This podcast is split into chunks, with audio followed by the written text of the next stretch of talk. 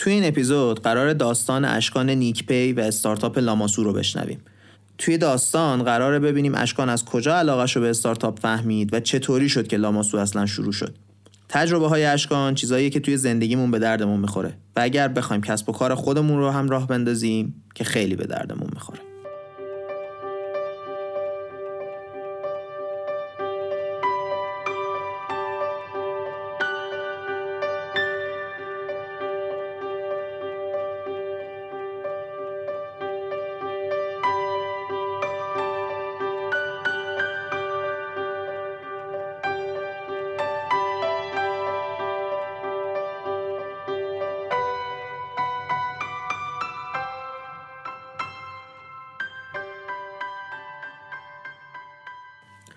سلام. این اپیزود 23 از کارکسته که داره در دیماه 99 منتشر میشه. کارکست پادکستیه که توی هر اپیزود اون سراغ کسب و کارهای آدمای موفق میریم و سعی می‌کنیم با هم ازشون چیزایی یاد بگیریم که توی کار و زندگیمون به دردمون بخوره. این اپیزود از کارکست یه عالمه با اپیزودهای قبلی فرق داره. اولین فرقش اینه که مصاحبه ایه رفتیم توی دفتر لاماسو نشستیم به گپ زدن با اشکان. این تجربه جدید احتمالا به صورت گاه و بیگاه و هر موقعی که ما آدمهای جالبی پیدا کنیم که باشون حرف بزنیم تکرار میشه توی کارکست. ولی قرار نیست یه روند ثابتی داشته باشه. باقی موندن این روند مصاحبه ها توی کارکست هم خیلی بستگی داره به نظرات و علاقمندی شما به این سبک از کارکست. مثل هر چیزی که اولین بار انجام میشه خب این اپیزود هم مشکلاتی داره. یکی از مشکلاتش اینه که کیفیت صدا به طرز معنیداری از بقیه اپیزودهای کارکست کمتره. علاوه بر اون یک دوستی که داشته توی کوچه زایعات خریداری می‌کرده هم صداش توی اولای این اپیزود میاد. اولین اپیزودیه که صدای سه نفر آدم توشه. من محمد هادی شیرانی اشکان نیکبی و این آقایی که توی کوچه زایعات میخریده. به هر حال حرف رو اول این اپیزود طولانی نکنم. یه جاهایی توی اپیزود قراره یه سری مفاهیم رو هم به اختصار توضیح بدم چون توی حرفمون با اشکان ازشون استفاده کردیم و خب قبلا هیچ وقت توی پادکست حرفشون نشده باشه. شاید هم خیلی باش آشنا نباشن. خلاصه دیگه حرفمو طولانی نکنم. بریم سراغ این اپیزود از کارکست.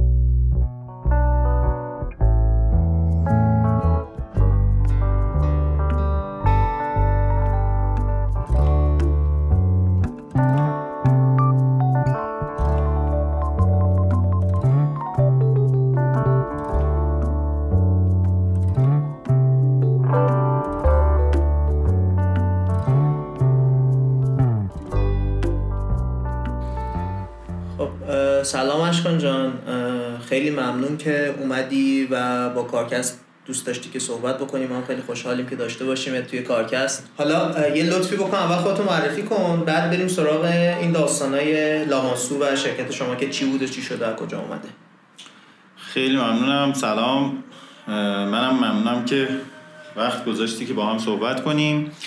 همونجوری که گفتی من از قسمت اول پادکست که خب به واسطه آشنایی که از قبل باد داشتم جالب بود برام و رفتم پیگیری کردم و گوش کردم و اینها دیدم که چه ایده خوبی.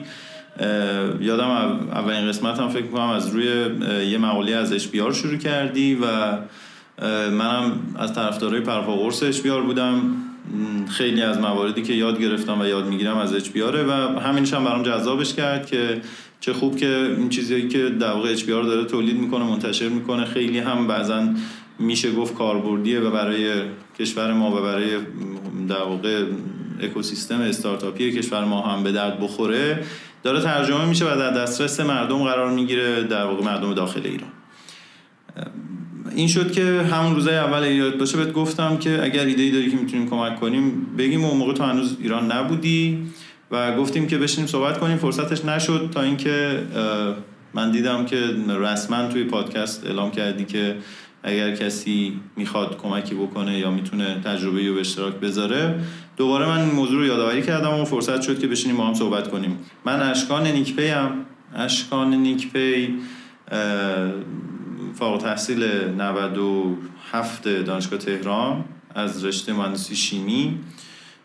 توی مهندس شیمی هم با توجه به اینکه وسط های دانشگاه به این رسیدم که خیلی تولید صنعتی کار من نیست تو ایران و خیلی هم علاقه نداشتم صاف بعد دانشگاه باشم برم خارج از کشور تحصیل کنم یا زندگی کنم. از وسط های دانشگاه وارد حوزه کسب و کارهای نوپا استارتاپ درگیر ایونت های استارتاپ ویکند جاهای مختلف دوره ها ورکشاپ های یه روزه دو روزه. و و و مسائل این شکلی شدم. یه مقداری تحصیلمو با تمرکز کمتری پیگیری کردم به خاطر اینکه خب موضوعات سربازی و اینها اینجا خیلی مطرح بود و خیلی هم امکان انصرافش بدیهی نبود. ولی سعی کردم توی مهندسی شیمی هم خب مهندسی شیمی نگاه فرایندی خیلی زیاد داره بحث‌های طرح و اقتصاد بحث‌های در واقع چطور یه پروژه صنعتی launch کنیم و اینها زیاد داره. و سعی کردم اون چیزایی که خیلی برام جذابه رو هی ازش بردارم. یادمه که خیلی درس ها رو selective می بردم جلو. یعنی یه سری درس ها رو که واقعا می دیدم که چیزی که دارن درس میدن که خیلی قدیمیه. استادش هم که حرف خیلی تازه‌ای برای گفتن نداره. تلاش می‌کردم که اونا رو پاس کنم ولی یه سری درس ها بودن که واقعا اساتید خوب ارائه می‌دادن مطالب خوب ارائه می‌دادن. دو سه تا درس داشتیم که اساتیدمون از صنعت ایران بودن و حالا یا تحصیل کرده همینجا یا تحصیل کرده کشورهای دیگه بودن که تجربه خیلی خوبی رو به اشتراک میذاشتن سر کلاس. در دوره دانشجوییم کارای خلاقیت محور در مدارس دوره راهنمای دبیرستان رو توی مدارس تهران پیش می بردم پروژه های مختلف دانش آموزی ولی با روی کرده design thinking بود. عملا اون دوره یادم خودم دو سال دوره design thinking رفتم شرکت کردم. یه دوره آنلاین بود یه دوره هم تو دانشگاه شریف یه workshop ی بود. اواخر دانشجویی به خاطر فضایی که تو مدارسم پیش اومد که در واقع بیشتر تابلوهای المپیادی نیاز داشتن تا کارهای پژوهشی از اون فضا فاصله گرفتم به صورت جدی. و با همین نگاه دیگه از تجربیات استارتاپی و مدیریتی و نمی‌دونم ورکشاپ ها و استارتاپ ویکند ها و اینها وارد حوزه استارتاپ شدم و لاماسو رسمی و غیر رسمی بذاریم روی هم. میشه هفتمین استارتاپی که من یا توش حضور داشتم به عنوان کوفاندر یا توش حضور داشتم به عنوان کارمند. این فکر کنم خلاصه ای از اشکان میگه مرسی اشکان. آره یه خلاصه خوب و جالبی بود. خب حالا برگردیم به لاماسو و حالا صحبت این در واقع اپیزودی که می‌خوایم شاید تبدیل به پادکستش بکنیم. امیدواریم که تبدیل به پادکستش بکنیم. و بریم ببینیم که اصلا لاماسو چیه از کجا اومد چی شد که فکر کردن. یه شرکتی لازمه به اسم لاماسو که بیاد حالا این کارهایی رو که لاماسو انجام میده انجام بده بگه و حالا انجام بده دیگه. همش رو این رو سعی کن توضیح بدی در یک فضایی. نمی‌دونم چه شکلی میشه. یه ذره مجبورم detail ش هم. اسم لاماسو از که شروع شد؟ یعنی لاماسو از زمانی که اسمش لاماسو شد یک دوره جدیدی در این organization بود. این organization با کمک یکی از دوستان و همراهان من در در واقع با اصلا کمک نه با پیگیری و ایده اولیه یکی از دوستان دوستان نزدیک من که موقع همخونه ای هم بودیم. مهران شروع شد به با اتکا به گذشته خانوادگیشون که یک business خانوادگی حدودا 20 ساله 25 ساله در حوزه در واقع نرم هتل داری و در واقع IT در و ساخت IT در حوزه گردشگری داشتن. و من با مهران هم توی دو تا استارتاپ حالا یکی دو تا استارتاپ قبلی حدودا همراه و همکار بودیم. که حالا هر کدوم به دلایلی موفق کامل نشد موفقیت نسبی داشت یا اصلا کلا با شکست جدی مواجه شد. ولی یه کارهایی با هم شروع کرده بودیم کرده بودیم. بعد از اون مهران به در گفتم به اتکای اون business خانوادگیشون یه نوآوری در اون business رو شروع کرد. توی اون پروژه و در کنار اون پروژه یک پروژه رو برد جلو مهران به نام Tourism Hub. توی موضوع توریسم هاب من اون موقع با مهران همکار نبودم جای دیگه توی استارتاپ دیگه داشتیم کار می‌کردیم و من بیشتر به عنوان یک دوست و مشورت دهنده حتی نمی‌تونم بگم مشاور اون موقع به مهران کمک می‌کردم. به واسطه که خب همخونه ای بودیم خیلی از بحث‌های کاریش تو خونه شکل می‌گرفت خیلی وقتا با هم هم فکری می‌کردیم و این شد که من هم بیشتر در واقع زمانمو بهش اختصاص دادم. توی اون استارتاپی که گفتم مشغول بودم من به عنوان کارمند و در کوفاندر نبودم یک عضو بودم. یه حقوقی حداقل می‌گرفتیم و کار می‌کردیم.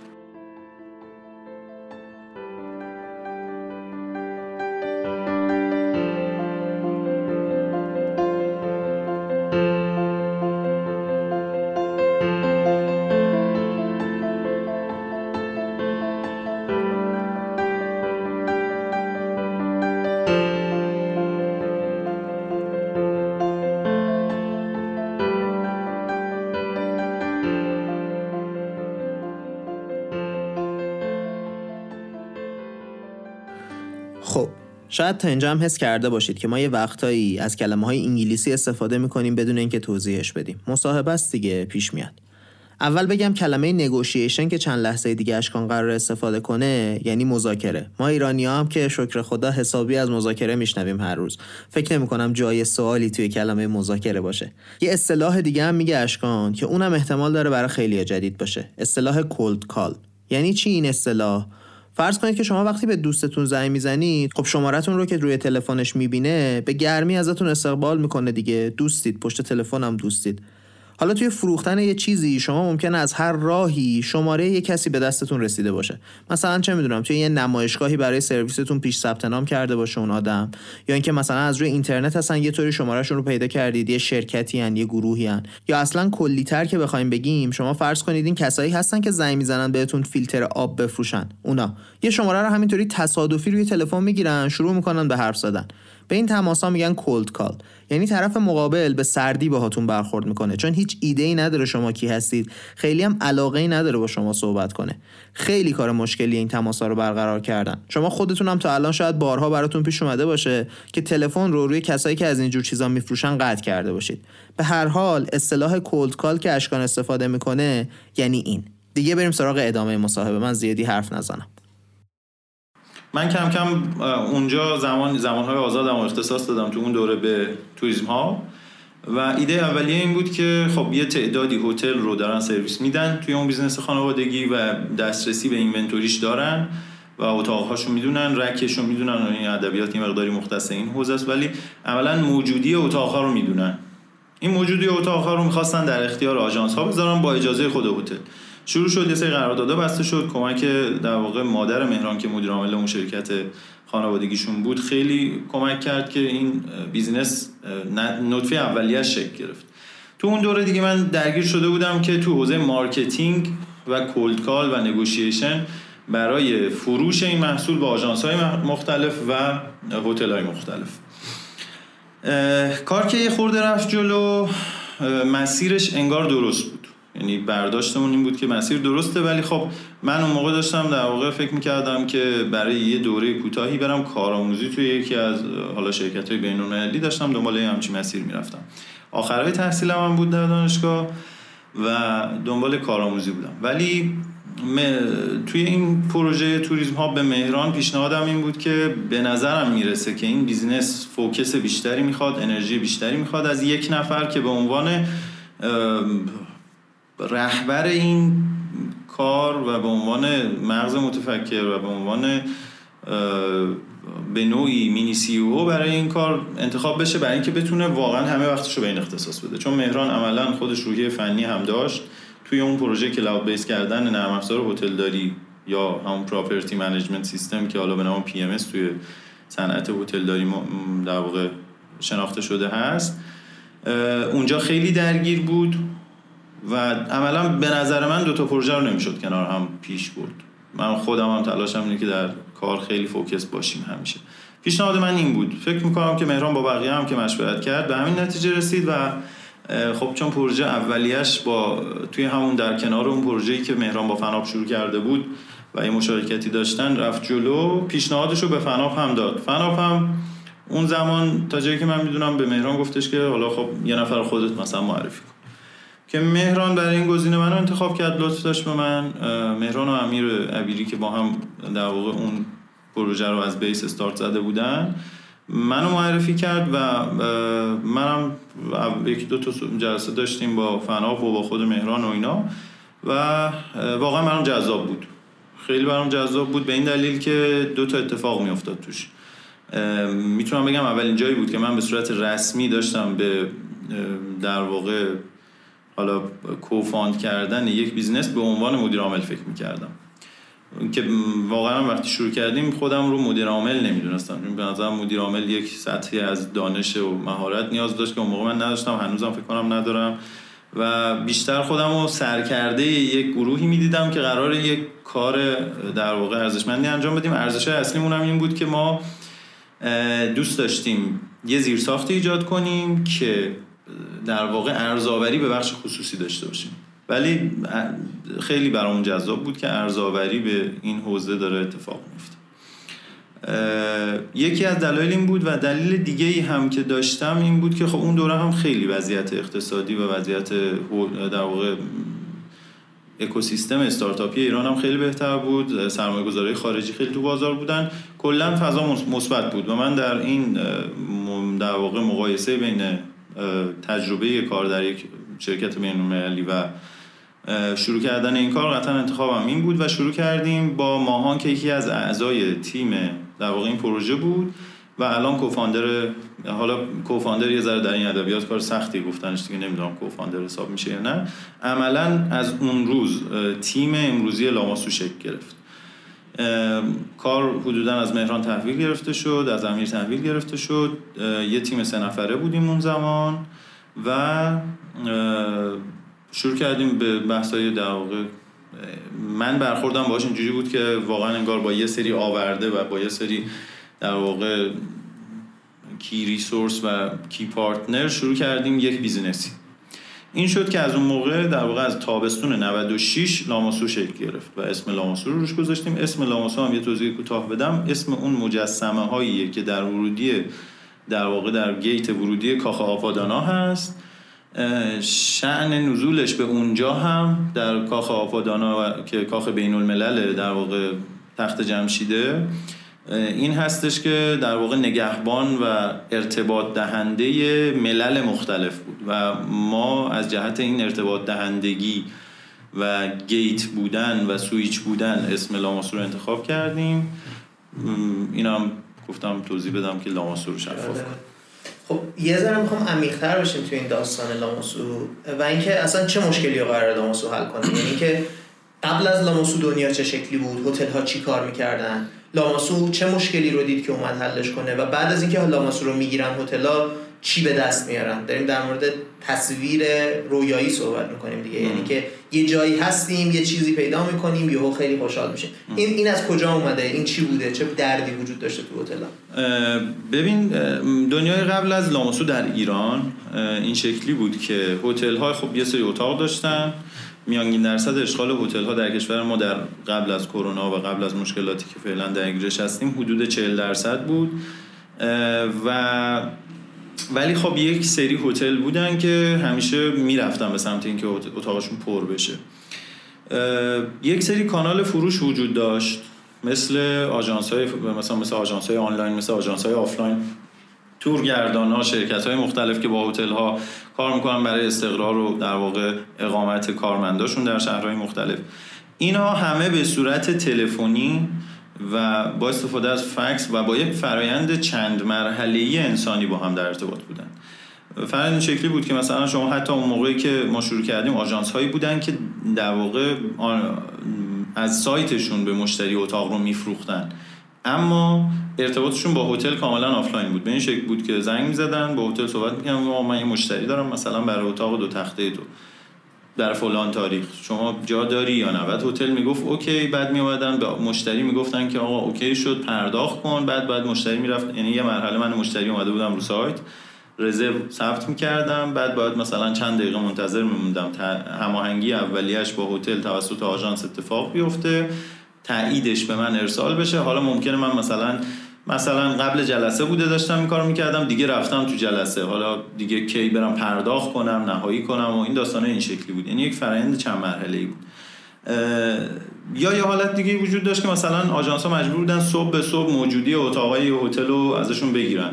او مثلا هتل اتاق دو تخته چند تا داری اتاق چهار تخته چند تا داری. فکر کنم ناگفته پیداست که دست صنعت بسته بود. یعنی مثلا نمی‌شد. حالا مثال یکی از اینا رو ببینیم. مثلا هتل اسپیناس بالاست که اتفاقا دیروز بحثش بود.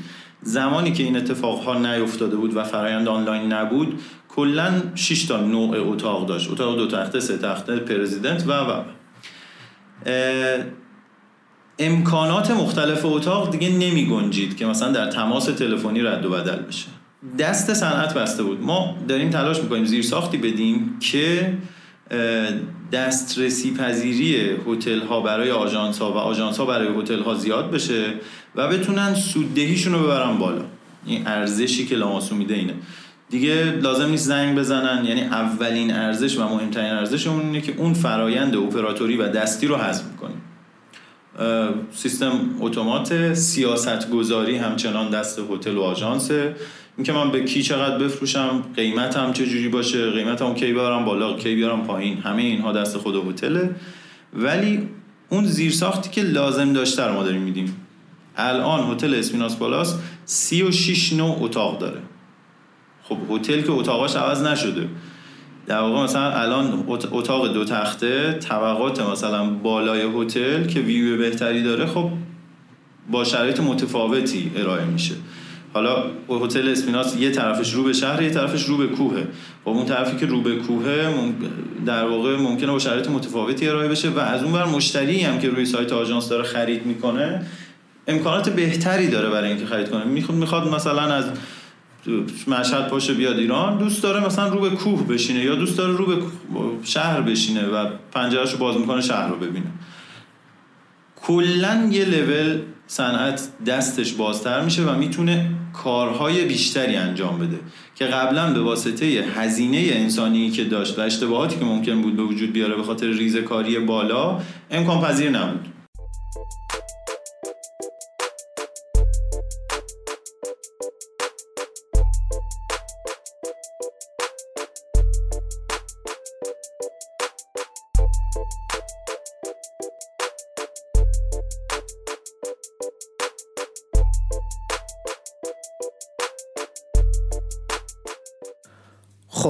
امیدوارم که تا اینجای مصاحبه رو خوشتون اومده باشه. من دوباره باید یه مفهوم دیگر رو توضیح بدم.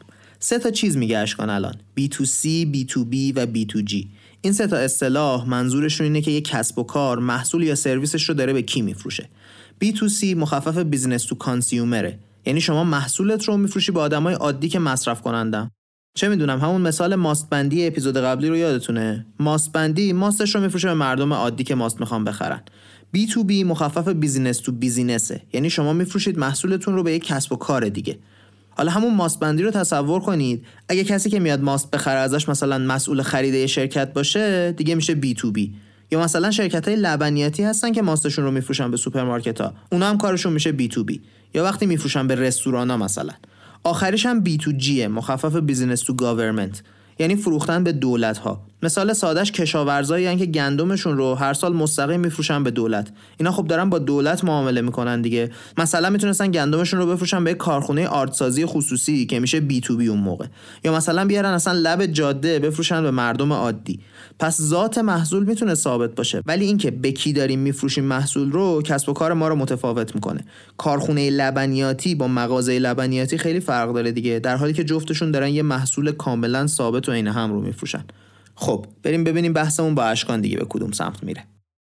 تا اونجایی که من فهمیدم این شد که این هتل و آژانس مسافرتی حالا یا می‌خواد سایت مسافر آژانس باشه یا خود آژانس آفلاین باشه تلفنی به هم وصل بودن مجبور بودن همه اینا رو هی زنگ بزنن آقا سلام علیکم چقدر نمی‌دونم قیمت این اتاقتون چی دارید چی ندارید؟ یه قیمتی با هم چونه بزنن توافق کنن بدن به مشتری. حالا وقتی که لاماسو رو استفاده بکنن این میاد آنلاین میشه. در نتیجه به صورت live می‌تونن این دوتا ببینن که چقدر اتاق خالیه کدوم اتاق خالیه قیمت گذاریش آنلاین میشه. در واقع امکان در واقع تفاوت ایجاد کردن differentiation ایجاد می‌کنه بله. توی توی صنعت هتل داری. دیگه طرف می‌تونه بگه آقا من اتاقم اینو داره اونو نداره. پس یه سرویس بهتری مشتری می‌گیره بابت اینکه خب پول مثلا اون چیزی که می‌خواد و میده می‌تونه کمتر پول بده بیشتر پول بده یا هر کاری بخواد بکنه و از اون برم هتل می‌تونه پول بیشتری در بیاره دیگه. یه حرفی هم در مورد اون درصد اشغال زدی اینکه حالا چند درصد اتاقای هتل الان پرن. اون چه اتفاقی براش میفته وقتی لاماسو اومده؟ چون الان دیگه هفت سال به قول تو یا حداقل سه سال چهار سال از وقتی لاماسو لاماسو شده اومدیم جلو از زمان دیگه. پس می‌دونیم که احتمالا چه اتفاقی حدودا میفته می‌خوام ببینم اون چه جوری شد. من توضیح بدم پاسخ تو بدم. در واقع به موضوع اینه که در ضریب اشغال پایین بوده. به خاطر اینکه هزینه عملیاتی یکی از دلایلش در واقع این می‌تونه باشه که هزینه عملیاتی فروش زیاد بوده. خب؟ مثلا آژانس ها در همه دوره های سال نیاز به مثلا میگم x نفر بابت فرایند رزرواسیون و فروش لازم ندارن. خب؟ پس آژانس ما صنعت گردشگری هم سیزناله کاملا. تابستون دم عید خیلی در واقع درخواست ها میشه گفت مثلا سی درصد همین الان بیشتر خب؟ ولی زمستون پاییز یهو مثلا سی درصد از نرمالش هم میاد پایین تر یعنی 60 درصد تفاوت ممکنه توی یه سری از ماهای سال با در واقع پیک و غر در واقع دیمنده بازار متفاوته. پس من آژانس نمی‌تونم بگم من همیشه برای پیکم باید آماده باشم. چون خب یه موقعی باید در واقع حقوق مضاعف بدم و اصلا برای من صرفه نداره. مثلا من مثلا فرض کنیم که 100 نفر لازم دارم برای اینکه پیکمو کاور کنم. که هیچ مشتری در واقع دست خالی نره همه رزروام به ثمر بشینه اووربوک نداشته باشم فرایندم کاملا شسته رفته و دقیق درست انجام بشه. نمی‌تونم بگم حالا مثلا سه ماه دیگه که من بگم اون افرادی که هم آموزش دادم هم اینوست کردم روشون هم سرمایه گذاری کردم همین که بالاخره کارمندم. من نمی‌تونم بگم که شما الان برو خونه دوباره مثلا تابستون سال دیگه من میام سراغت. پس عملا مجبور بودن یه تردافی بکنن. یه موقع فروش از دست می‌رفت چون که نمی‌تونستن جواب مشتری رو بدن. از اون هتل هم همینطور. هتل برای اینکه همه اتاقاشو پر کنه خب تعداد کانال های فروش بیشتر یکی از راهاشه برای دستیابی به تعداد کانال های فروش بیشتر چه کاری باید می‌کرد؟ باید مثلا میومد از آژانسی که شاید مثلا 100 نفر شب 100 اتاق شب براش میفروخت تا تا آژانسی که یک اتاق شب براش میفروخت و با یه فرایند اپراتوری باش ارتباط برقرار می‌کرد. خب یعنی باید دوباره یه تیم رزرواسیون و فروش میذاشت که بتونه با همه آژانس های کشور ارتباط برقرار کنه یا با تعداد خیلی زیادی در که خب اینم نشدنیه. پس ما مجبوریم دوباره تردافی بکنیم بین اپریشن کاستمون و در واقع درآمد و ضریب اشغالمون. ولی الان با لاماسو با, توجه به ابزارهایی که لاماسو میده یعنی الان لاماسو به هتل این امکان رو میده که هم سایت فروش خودش رو داشته باشه خب؟ هم با آژانس های آنلاین که درصد خوبی از فروش اکثر هتل های ما در کشور از طریق اینها هستن. مثل اقامت 24 مثل اسنپ تریپ مثل علی بابا مثل مارکو پولو مثل علایدین آژانس هایی که وبسایتشون وبسایت قویه دفاترشون دفاتر قوی و فروش خیلی خوبی روی هتل ها دارن هم به هتل کمک می‌کنه که ارتباطشون با اینها با هزینه عملیاتی بسیار کمتر باشه و دردسر بسیار کمتر باشه. و هم علاوه بر اینها با یه سری پروتکل ها و یه سری سرویس ها که داریم با به هتل کمک می‌کنیم که به یه تعداد بسیار زیادی آژانس هم دسترسی پیدا کنه. باز هم از طریق همکارانمون. حالا توضیح بدم. جوری که مثلا خیلی از این سایت هایی که الان از طریق لاماسو دارن کار می‌کنن هتل ها دیگه آژانس هایی که خیلی کم در واقع درآمد دارن ازشون یا نه برای آژانس میصرفه نه برای هتل میصرفه که مثلا بیام بشینم با هم قرارداد ببندن یه نرخی توافق کنن اینها. میرن در واقع پشت سایت های بزرگتر. مثل مثلا اقامت 24 مثل علی بابا مثل اسنپ تریپ که و حالا هر شرکت دیگه ای که میاد به صورت بی تو بی سرویس میده. یعنی میاد با هتل ها قرارداد میبنده برای اینکه بره به آژانس های کوچیکتر دسترسی بده برای اینکه بفروشن ارزش اصلی که پس در واقع هتل می‌گیره و در واقع دردی که ازش دعوا میشه و اون دردسری که قبلا داشته دیگه می‌تونه بگین نداره اینه که دسترسی پذیریش میره بالا. علاوه بر اینکه هزینه اپریشنش کم میشه دسترسی پذیریش میره بالا.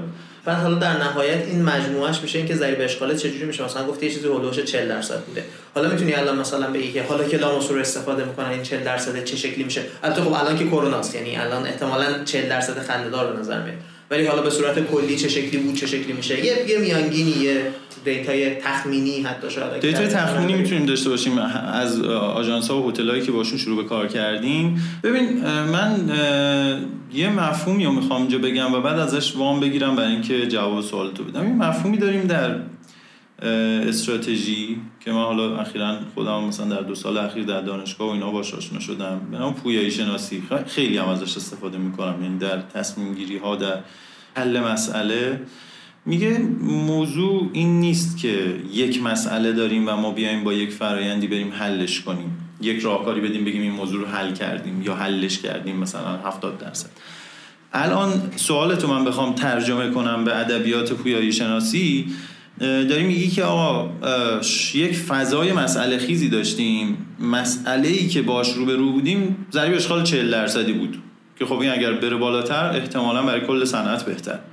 ما چیکار کردیم؟ اول اومدیم اون موضوع operation cost رو کم کردیم که اول همون آژانسایی که با هتل دارن کار می‌کنن به عنوان یه سری کانال فروش و هتلی که داره عملیات فروش انجام میده با هزینه عملیاتی کمتر. یعنی با یه تعداد مشخصی نیرو workforce در حوزه فروش و مارکتینگ بتونه بیشتر بفروشه.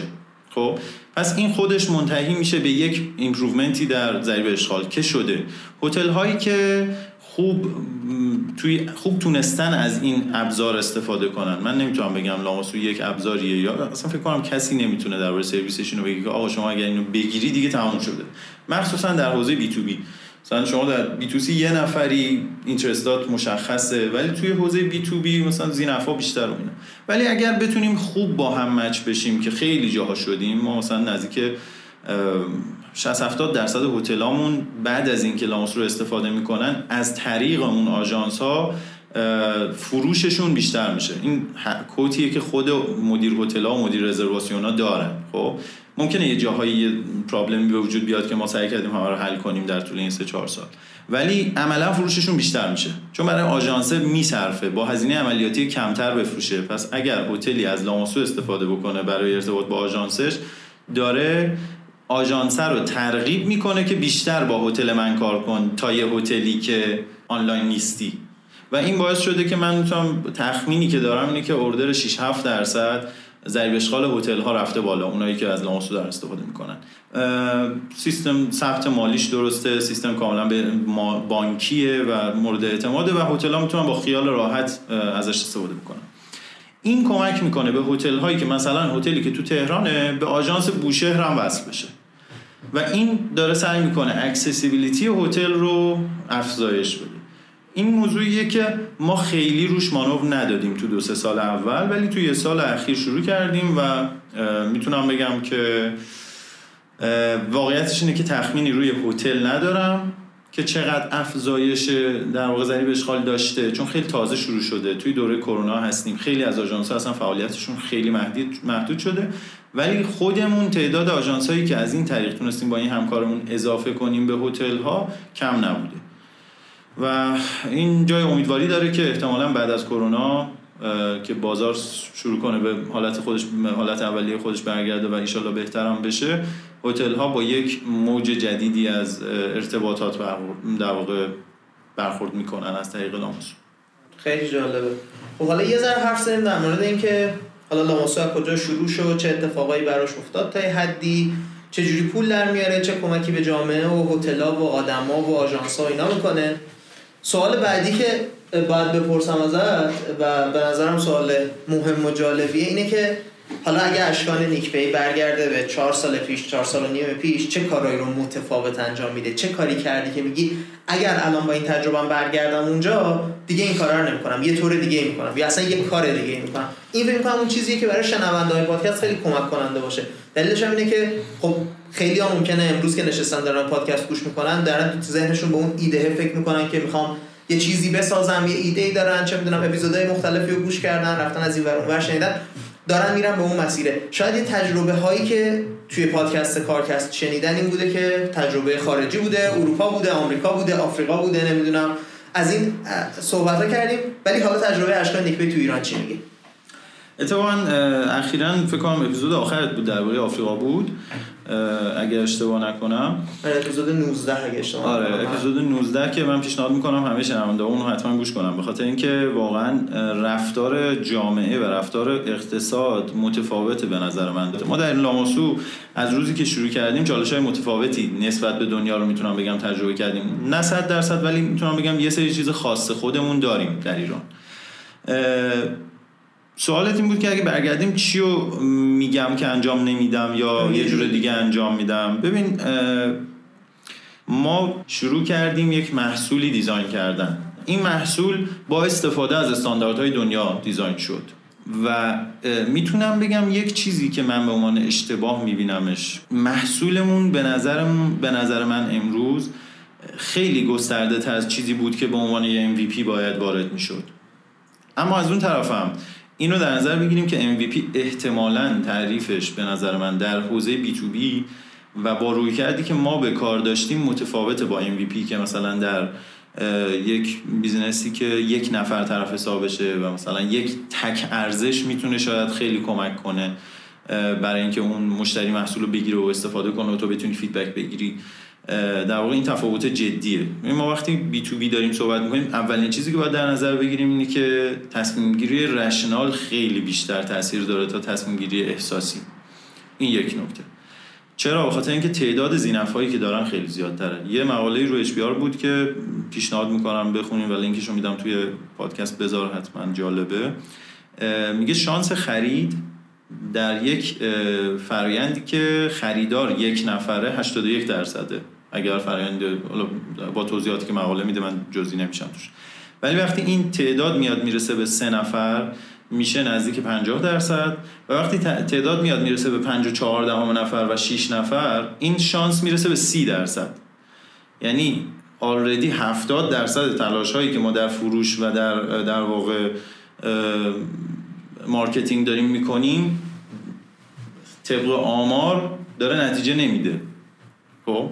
باز وام می‌گیرم از یک رویکردی که IBM داشت در سال 1990 خورده ای فکر کنم. که اومد تصمیم گرفت که دیگه من سخت افزار تولید نمی‌کنم. اومد همون موقع ها بود که لپتاپ های IBM فروخت یعنی کارخونه لپتاپ IBM فروخت و شروع کرد solution develop کردن.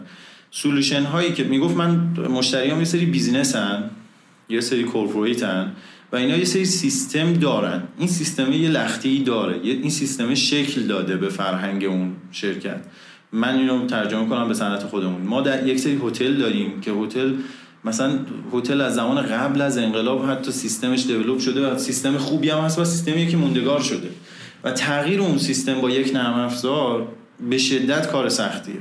پس ما ناچاریم و ناگزیریم برای اینکه اون ارزشی که می‌خوایم ارائه بدیم رو همگام کنیم با سیستم اون هتل. و از اون برام آژانس ها ما مثلا اولین آژانسی که با ما شروع به همکاری کرد که واقعا لطف داشتن به لاماسور اقامت 24 بود. که خب ده سال بود داشت کار می‌کرد. ده سال تجربه شدیدی هم باشته شده توی اون سیستم. سیستم culture ش شکل گرفته فرهنگش شکل گرفته. نمی‌تونی به راحتی بری تو بگی آقا این این, این پنل منه شما بشینید از این به بعد اینجوری رزرو بزنید اصلا نشدنیه. یعنی قشنگ میخندن بهت اگر که همچین رفتاری داشته باشی. پس ما مجبور بودیم که این integration هم در نظر بگیریم. به خاطر همین ما اصلا ورودمون با یک سری API بود. ما یه API set ی داشتیم به عنوان interface برنامه نویسی که این رو سعی می‌کردیم در آژانس ها همگام کنیم با سیستماشون اما حرفم چیه؟ این API set داشت تعداد زیادی سرویس می‌داد. هم سرویس پرداخت رو تسهیم می‌دادیم. هم سرویس رزرو می‌دادیم. یعنی شما به عنوان آژانس بتونی رزروتو ثبت کنی توی هتل. هم سرویس گرفتن اطلاعات موجودی اتاقا رو می‌دادیم. یعنی کل اون فرایند اومده بودیم یک جا داشتیم. ما در گام اول اومدیم همه این پنج تا قدم رو براش در واقع سولوشن دادیم. این به نظرم اشتباهی بود که ما کردیم. که حالا اینا همه خودش ساب سرویس داشت. مثلا در سرویس اطلاعات اولیه که ما می‌دادیم موجودی و قیمت رو که می‌دادیم. مثلا اومدیم امکانات اتاق هم همون قدم اول گذاشتیم. این اشتباهی بود که به ما کردیم که بعدا سیستممون رو بروز کردن رو خیلی سخت کرد. چون ما مجبور بودیم با نیاز مشتری بریم جلو ولی از قبل یه چیزی design کرده بودیم.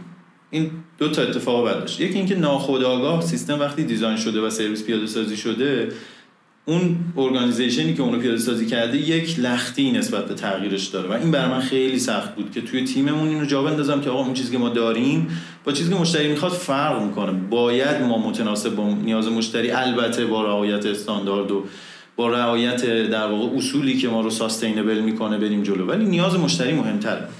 یعنی اگه برگردی بخوای لاماسور رو API رو درست کنی به جای که اول بسازی پا میشی میری با مشتری حرف می‌زنی.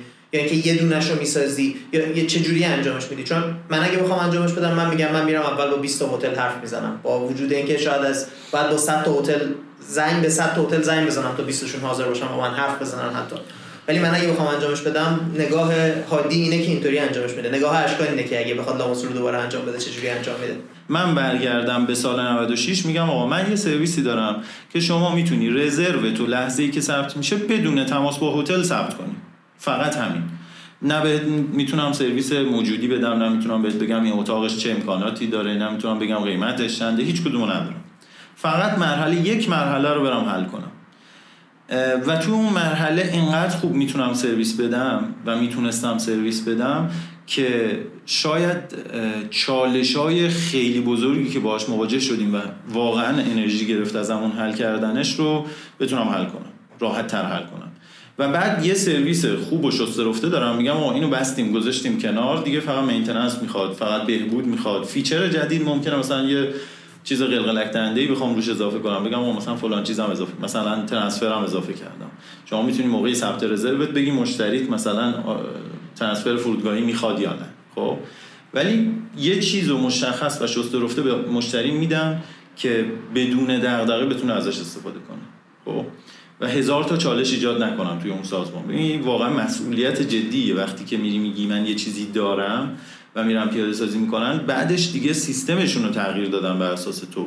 و یه نفرم نیستن. مثلا یه شرکت هم که خب مثلا شاید صد نفر کارمنده و واقعا مسئولیت سنگین تری داری به عنوان یک بیزینسی که داری سرویس ارائه میدی. تا وقتی که مثلا من یه خودکار به تو میفروشم تو میای میگی اون خودکار نمی‌نویسه. شاید من بگم ببخشید دو تا خودکار خوب بهت بدم واقعا از دل در بیاد. واقعا ضرر گنده ای بهت نزده باشم. ولی اونجا خب خیلی در واقع وضعیت سنگین تره ما دغدغه های امنیت اطلاعات دغدغه های استیبیلیتی سرویسمون خیلی دغدغه های جدیه. در این حد که مثلا ما سرویس رو با تستایی که روی سرویس های بانکی اتفاق میفته تست می‌کنیم عملا. و خب برگردم اینجوری شروع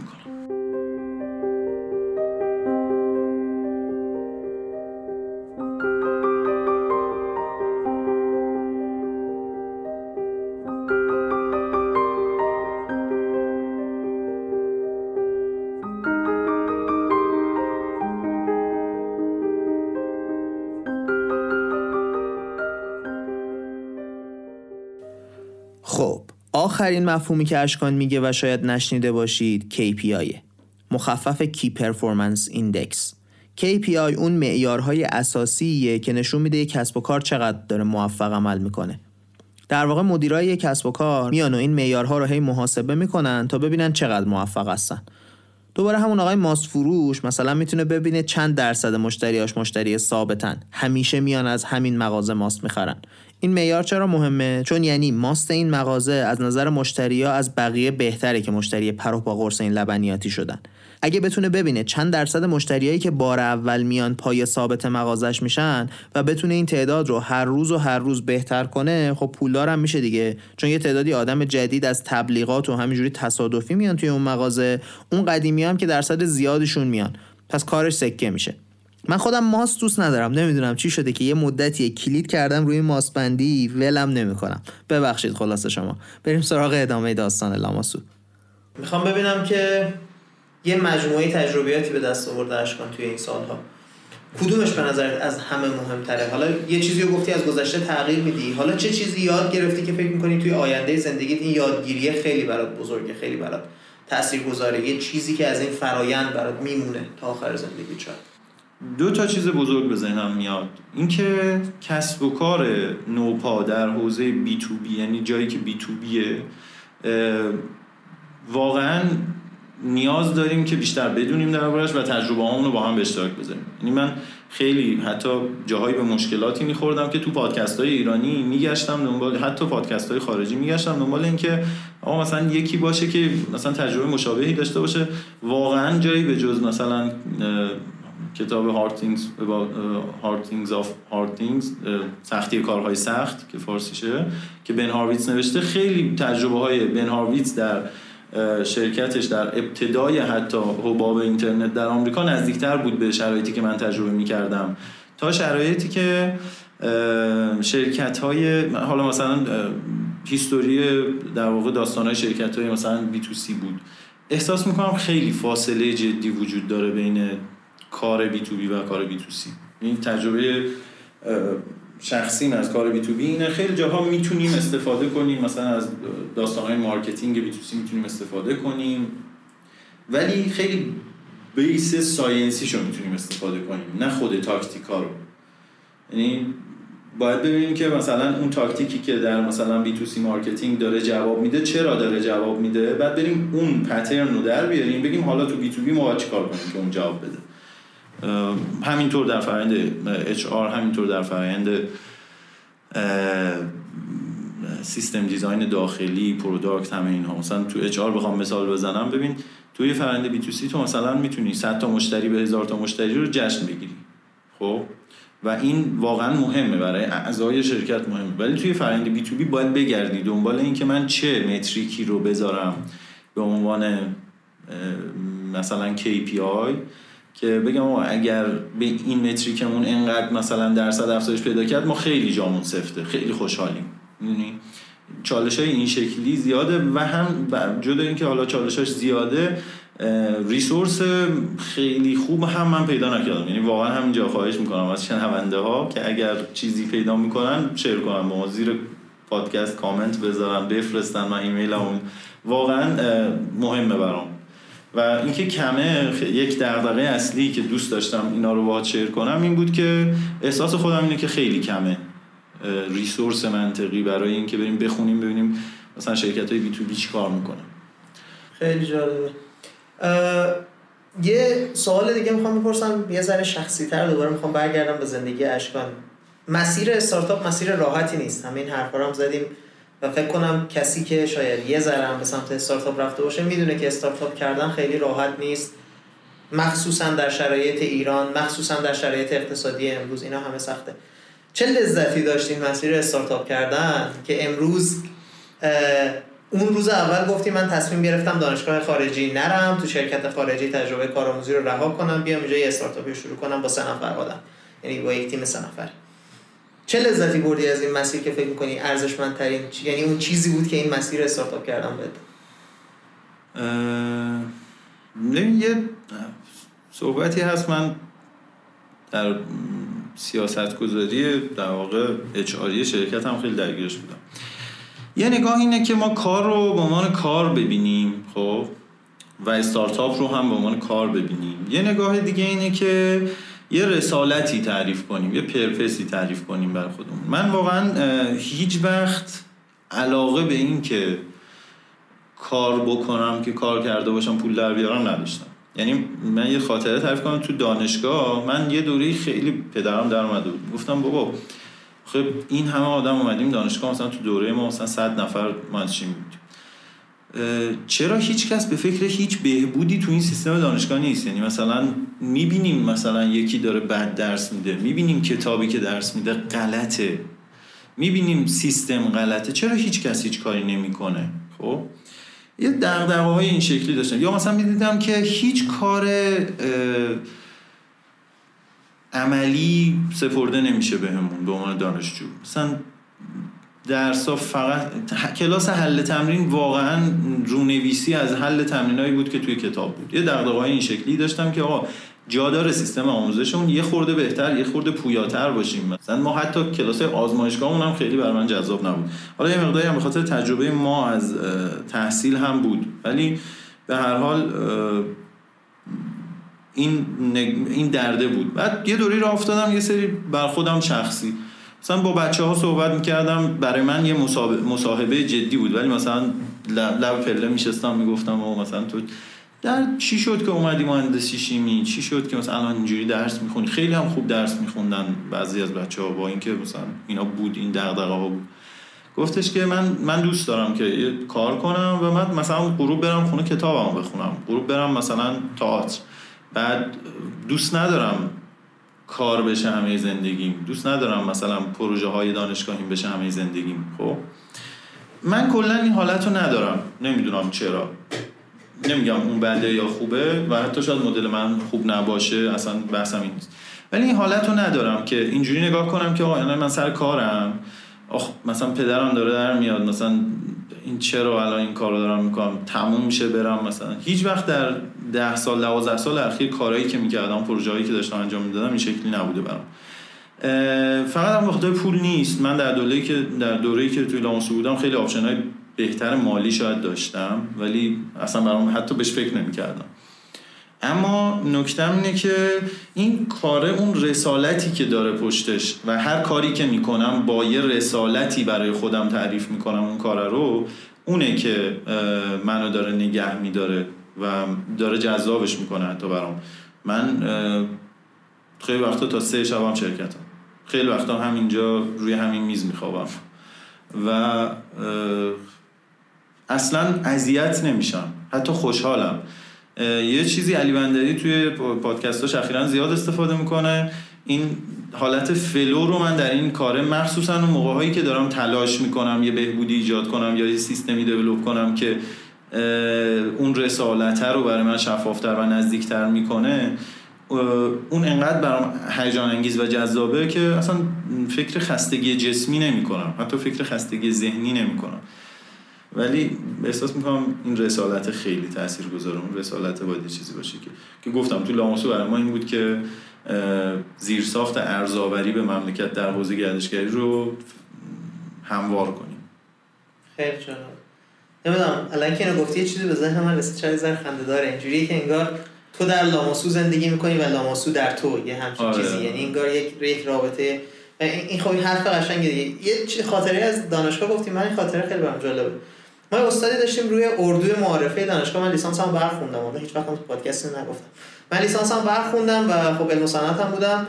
توی جلسه معارفه دانشگاه اومد گفتش که آقا برای چی اومدید بر؟ برای چی اومدید اینجا دانشگاه؟ همین سوال تو رو پرسید. گفتی یادم جالب خیلی برای من جالبه. 80 درصد گفتن به خاطر اینکه ما گفتن از برق تغییر رشته راحته.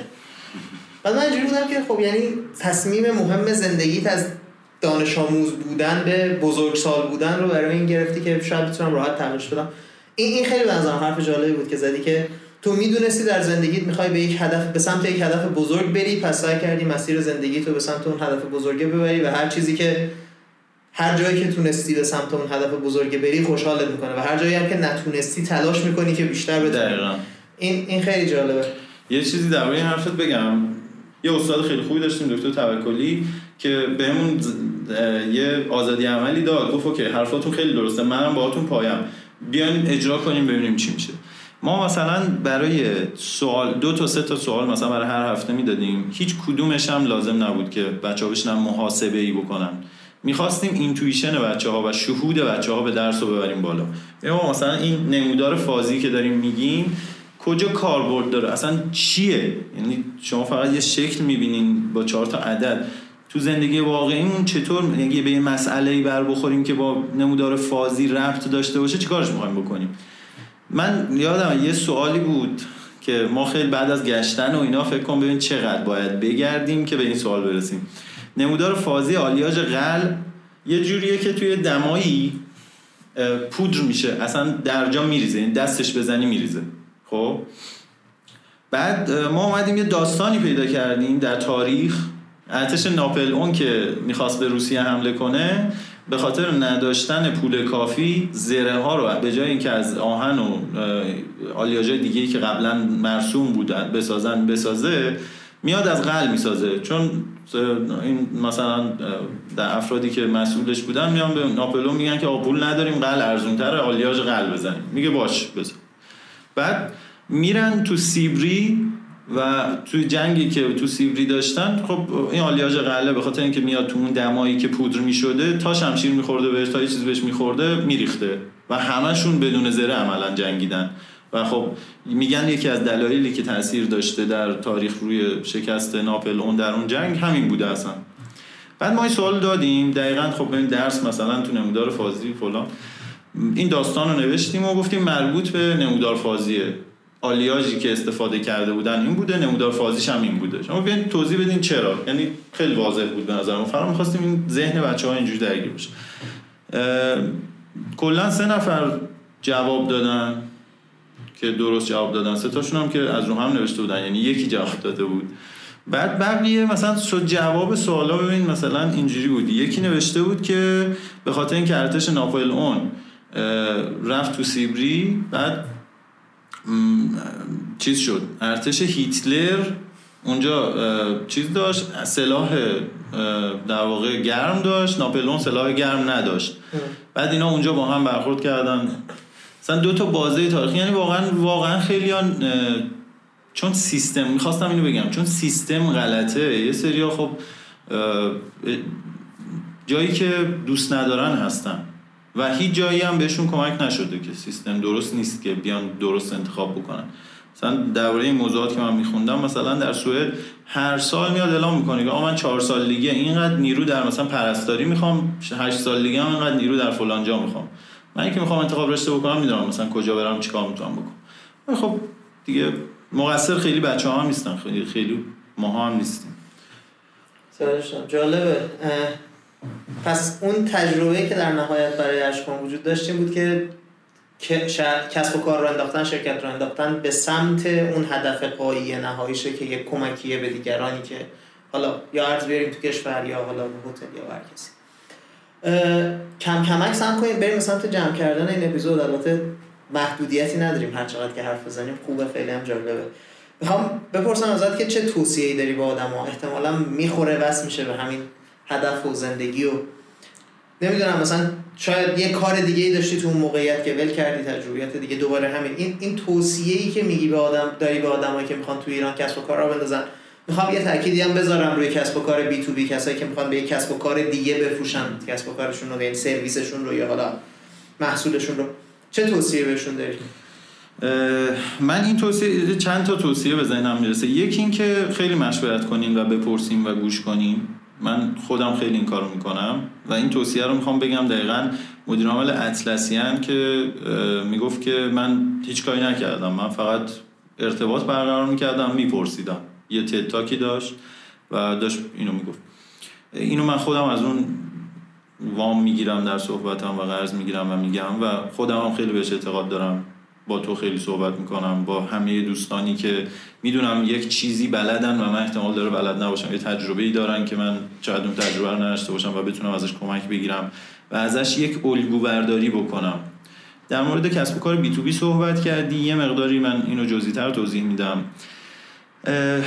به نظرم میاد جای کار توی حوزه بی تو بی با اینکه سختیش بیشتره ولی نیازش بیشتره. یعنی ما خیلی وقتا یعنی الان انقدر سرویس های بی تو سی داریم که نیاز به زیر های خوب این شکلی دارن که کار رو راحت تر کنن که زیر ساخته و اون کف رودخونه هموار بشه برای اینکه این آب راحت جاری بشه که خیلی می‌تونه به اقتصاد کل کشور کمک کنه. و خب قطعا نفع اقتصادی برای خود اون شرکت ها و اون استارتاپ هایی که تو این حوزه کار می‌کنن هم داره.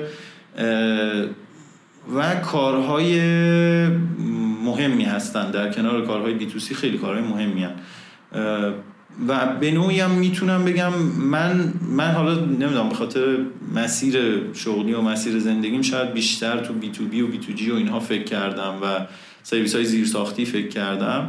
ولی واقعا بعضا دارم مثلا رد میشم یه بیلبوردی می‌بینم و اینها. می‌بینم کار بی تو سی واقعا یه سری ها خیلی خوب دارن انجامش میدن. یعنی برندهایی هستن که واقعا خوب دارن انجام میدن و حتی میشه به کمک همونا شتافت واقعا. این کاری که ما واقعا کردیم همین بود. یعنی ما دیدیم مثلا علی بابا هست اسنپ چیپ حالا موقع پین تاپین بود داشت هتل میفروخت آنلاین نمی‌دونم مارکو پولو و و اینا. حالا بعضا با فاصله زمانی اقامت 24 اینا داشتن هتل میفروختن. ولی خب این این تیکه کار رو خوب بود یکی برداره انجام بده دیگه. یا هتل ها مثلا ارتباط آنلاین نداشتن. ما اومدیم سوار اینایی شدیم. در واقع سوار این موج استارتاپ اول در ایران شدیم که مثلا علی بابا بود اقامت 24 بود اسنپ تریپ به نام پین تاپین بود داشتن هتل میفروختن. ما اومدیم گفتیم آقا ما یه کمکی می‌تونیم بکنیم که به نظرم کار جالبی بود. یه تجربه شخصی دوباره من بگم شاید اینجا پادکست جالب باشه. پادکست البته در مورد مصاحبه با توه ولی یه جاهایی من یه کامنتی به ذهنم می‌رسه که جالبه. ما برای دانشگاه یه ایونتی بود که بچه های ما رو میبردن سیلیکون ولی که ببینن کسب و کار سیلیکون ولی چجوری کار می‌کنه و چطوریه. دو هفته بچه ها بردن سیلیکون ولی. و یه حرف جالبی می‌زدن اونجا. این حالا ما که ایرانی بودیم نمی‌تونستیم بریم سیلیکون ولی نمی‌تونستیم بریم ولی خب بعدا من نشستم هم فیلماشو دیدم هم مصاحبه دیدم که آقا چی شده چطور بوده این داستانا. این نگاه به B2B واقعا نگاهیه که تو کل سیلیکون ولی هم امروز وجود داره. توی همه هاب‌های استارتاپ بزرگ دنیا هم وجود داره. این یه حقیقتیه که استارتاپ های B2C البته که ما همیشه یه 10 15 سال از جامعه استارتاپی دنیا عقب تریم و خب اگه نگاه کنیم یعنی ما کسی که امروز وارد استارتاپ های B2B میشه احتمالاً یه به قول این دوستان یه آنفر ادوانتجی داره یه چیزی داره که از بقیه جلوه. و اون که زود شروع کرده. و این نگاهی که همه اکوسیستم های بزرگ استارتاپ دنیا سیلیکون ولی لندن برلین آمستردام بارسلونا پاریس همه این اکوسیستم های بزرگ استارتاپ دنیا دارن میرن به سمت بی تو بی. به خاطر اینکه همین حرفی که تو می‌زنی تقریبا شاید یه بخش قابل توجهی از مصائب بی تو سی حل شده. دیگه مردم اونقدر مصیبت ندارن. ولی بی تو بی ها رو چون آدما نمیشناسنشون نمی‌دونن که اون پشت چه بدبختی داره پیش میاد که این اتفاق بیفته هم دیرتر بهشون می‌رسه تکنولوژی ها و هم همون حرف دقیقی که تو زدی که اینا عادت دارن به یک جوری کار انجام دادن و اون ترسی که خب کسب و کارشون رو ممکن از دست بدن با یه جور جدیدی انجام دادن همه اینها باعث میشه که اینا دیرتر برسه بهشون تکنولوژی و ابزارها و همه چی. و این خب بازار خوبی. به نظرم جالبه که توی این اپیزود کارکست یه ذرم ما هیچ وقت سعی کردیم سرخطی یا مسیری ندیم تو کارکست آقا این سمت شاید خوب باشه. ولی شاید حرف بعدی نباشه که اینجا این حرف رو بزنیم. من دیگه سوالام تموم شده حقیقتا و دیگه تریبون و میکروفون دست تو هر چیزی که فکر می‌کنی که لازم بود که من اینجا بپرسم و نپرسیدم و به ذهنت می‌رسه که خوبه که بگی و نگفتی. یه خاطر جالب اینجا بگم که ما اولین تراکنشمون بین یک آژانس بزرگ و یک هتل بسیار خوب در ایران بود. بین هتل هتل قصر طلایی مشهد با آژانس اقامت 24 و حالا اینم خودش عجیبه یعنی اصولا پیشنهاد میشه که مثلا جاهای بزرگ نریم مثلا برندمون رو خراب نکنیم و اینا. و ما خب اولا اولین مشتریامون این در واقع زوج هتل و آژانس بودن. واقعا جا داره تشکر کنیم. آه یه نکته دیگه هم خواستم بگم که ما خیلی میگم واقعا هم خیلی اوپنیم کلا هم در سیستم داخلی هم در سیستم بیرونیمون خیلی شفافیم و خیلی خیلی خوشحال میشیم که اگر کسی فکر می‌کنه که می‌تونه تو این حوزه کمکی بکنه کاری بکنه ما می‌تونیم با هم همکاری داشته باشیم.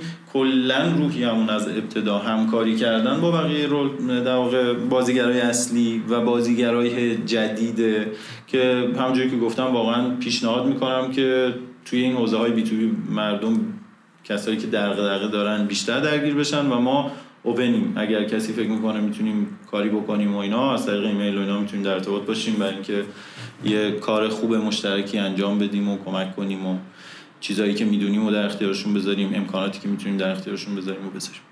آره توی توضیحات این اپیزود هم سعی می‌کنیم که هم ایمیل اشکان رو بذاریم حالا هم هر راه ارتباطی دیگه ای که شاید خوب باشه برای ارتباط که اگه کسی می‌خواد بعدا مشورت کنه نمی‌دونم ایده ای بگیره ایده ای داره که به اشکان فکر می‌کنه کمک کنه. مثلا می‌خواد بیاد اینجا شاید بخواد بیاد کار کنه نمی‌دونم مثلا. اوضاع اچاریتون چجوریه؟ ولی حالا هر مسیری که باشه می‌تونه جالب باشه. دست درد نکنه اشکان دست تو درد نکنه. بازم ممنونم که با هم صحبت کردیم. واقعا هم تجربه خوبیه همین که واقعا من تلاشمو کردم. شسته رفته سه چهار سال اخیر و سه چهار سال قبلش رو هر چیزی که یاد گرفتم بگم. نمی‌دونم چیز خوبیه. امیدوارم که کمک کنه. حتما حتما.